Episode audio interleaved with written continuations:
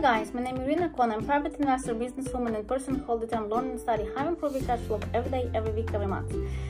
And today I would like to share with you my personal story, how we buy our house.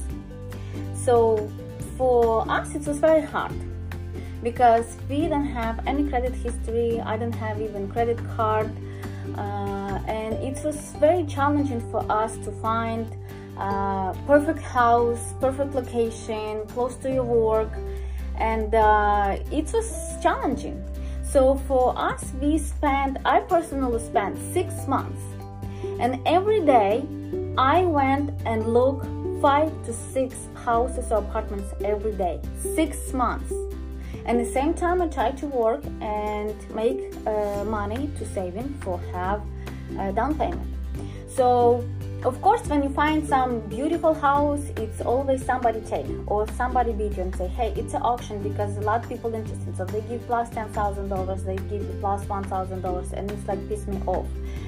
And one time we find a condominium a house and uh, I like so much. It was very close to work and it was very awesome, big window, high ceiling, and I really love it so much. But we don't have money for this apartment, so we tried to go and speak with bank. And 20 minutes later, a realtor called and said it's sold, finished, done. And after this, I was ready almost to give up. And I just sit and cry and I say, hey, you know what? I will go and work so hard and I make all cash and I buy with cash because it's just disgusting how much time do we spend and like banks say hey i don't like your neighborhood. No i don't like this apartment. Or we need to think and we go for like seven different departments and it's already late. Or somebody give like ten thousand dollars on the top and you lose this stuff. And it's of course like go give you down with your energy and sinking you. So I just sit and cry and but I love this and I dreaming about this house. And I say I, I want it. I, it's my house. I really love it. And somebody just like okay they have money and they buy. One month later my realtor called me.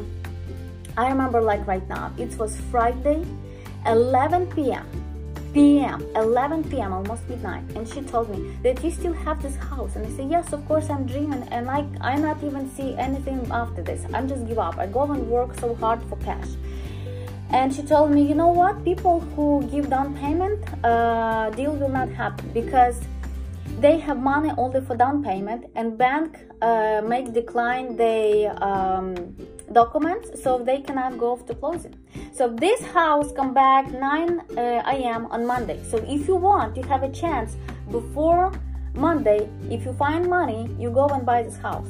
It was friday almost midnight saturday banks not work sunday banks work not and Monday 9 a.m. its house be again on the market and I want to have so much this house and I feel you know it's um God give me this house back because I want it so much. I don't want to hurt people who want also this house and I don't pray for them like it's not happened. But my point is if it's your really yours, they come back to you and it's always will wait you.